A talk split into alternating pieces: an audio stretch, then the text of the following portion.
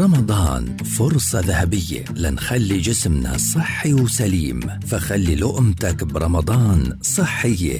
لقمة رمضانية. برنامج بتقدم لنا فيه أخصائية التغذية آية الفار. نصيحة صحية ذهبية في كل بودكاست. لقمة رمضانية يأتيكم خلال شهر رمضان في مثل هذا الموعد عبر أجيال.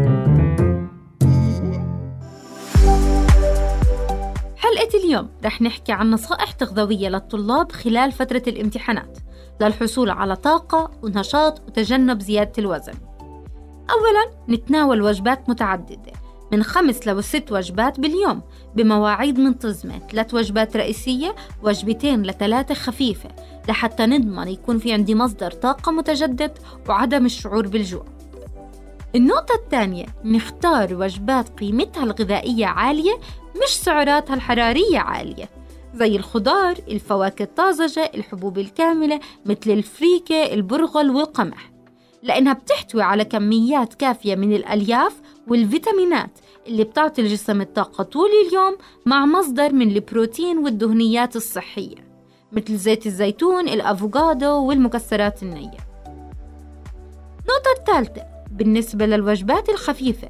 بعض الأفكار الصحية والخفيفة والزاكية ممكن تكون لبن مع حصة فواكه أو كوكتيل أو كمية محسوبة من المكسرات النية أو الذرة المسلوقة بدل باكيت الشيبس أو الشوكولاتة اللي ممكن يعطونا 300 ل 400 سعر حراري بدون أي فائدة تغذوية. ونتجنب الوجبات المتأخرة بالليل. لأنها ممكن تأثر على نوعية نوم الطالب والمهم لراحته وطاقته وتركيزه بالأيام الجاي.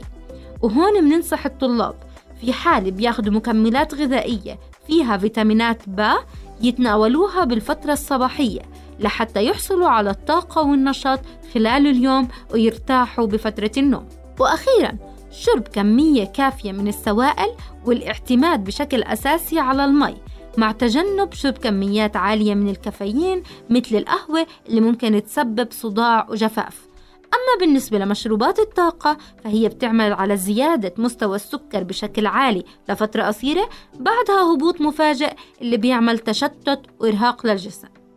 مع تمنياتنا لكم بالتوفيق خلال فترتكم الدراسية أنا أخصائية التغذية آية الفار كنت معكم ببرنامج لقمة رمضانية.